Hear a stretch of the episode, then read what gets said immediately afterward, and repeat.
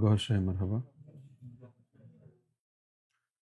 ہر دین کا، ہر مذہب کا جو محور رہا ہے،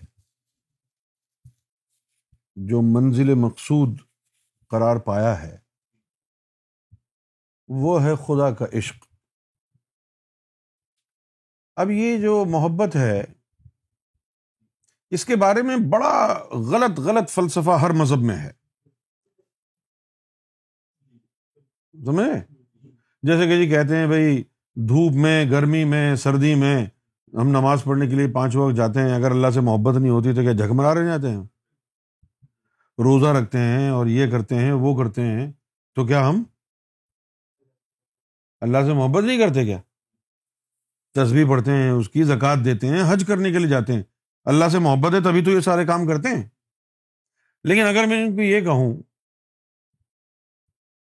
کہ تمہاری بیوی تمہارے کپڑے دھوئے، کھانا بنائے، تمہارے بچوں کی پرورش بھی کرے، ٹھیک ہے؟ تو کیا یہ اس بات کی گارنٹی ہے کہ وہ تم سے محبت کرتی ہے؟ تو پھر یہ تمہاری نمازیں، حج، روزہ زکات یہ کیسے گارنٹور بن گئے اللہ کی محبت کے؟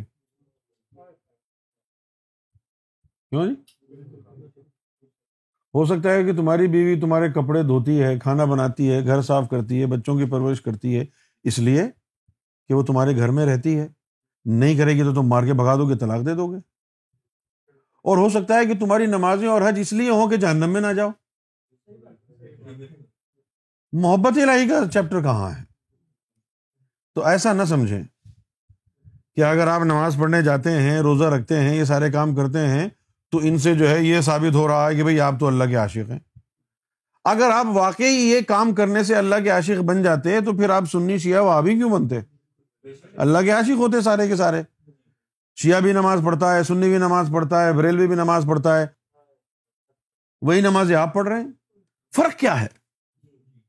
فرق یہ ہے کہ صرف آپ کا جسم اور آپ کی زبان، یہ مصروف تلاوت ہے اور مصروف عمل ہے۔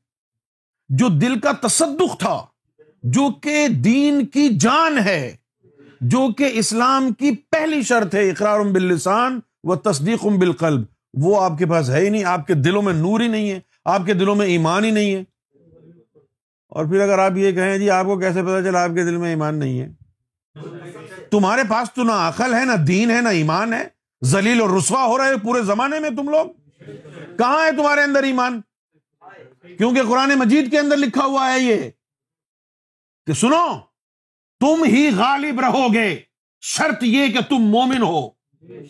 اب آ جاؤ، اس آیت پر پورا اترو۔ اگر تم مومن ہو تو مغلوب کیوں ہو؟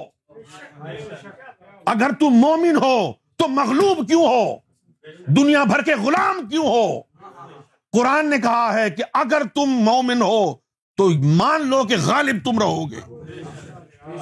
تمہاری غلامی، تمہاری مغلوبیت بتا رہی ہے کہ تم کون ہو۔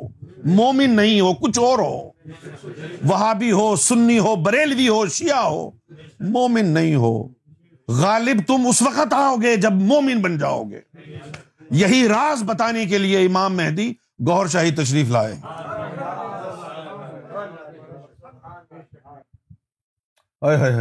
کیا باتیں یار؟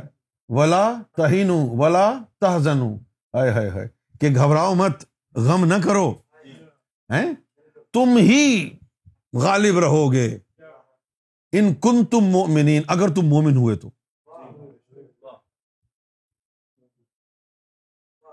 اچھا اب اگر تم مومن ہو تو پھر غالب کیوں نہیں ہو؟ یہ تو قرآن کہہ رہا ہے۔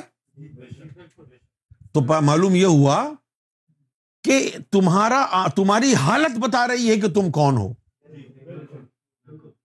اگر تم مومن ہو تو تم غالب کیوں نہیں ہو پوری دنیا پر؟ کیوں بھائی؟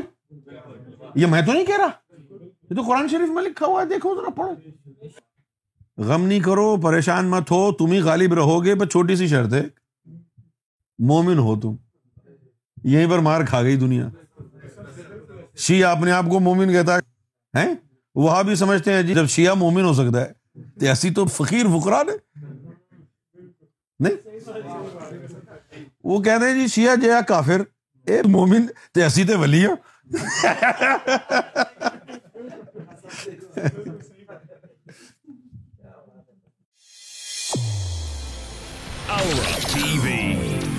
Guidance brought to you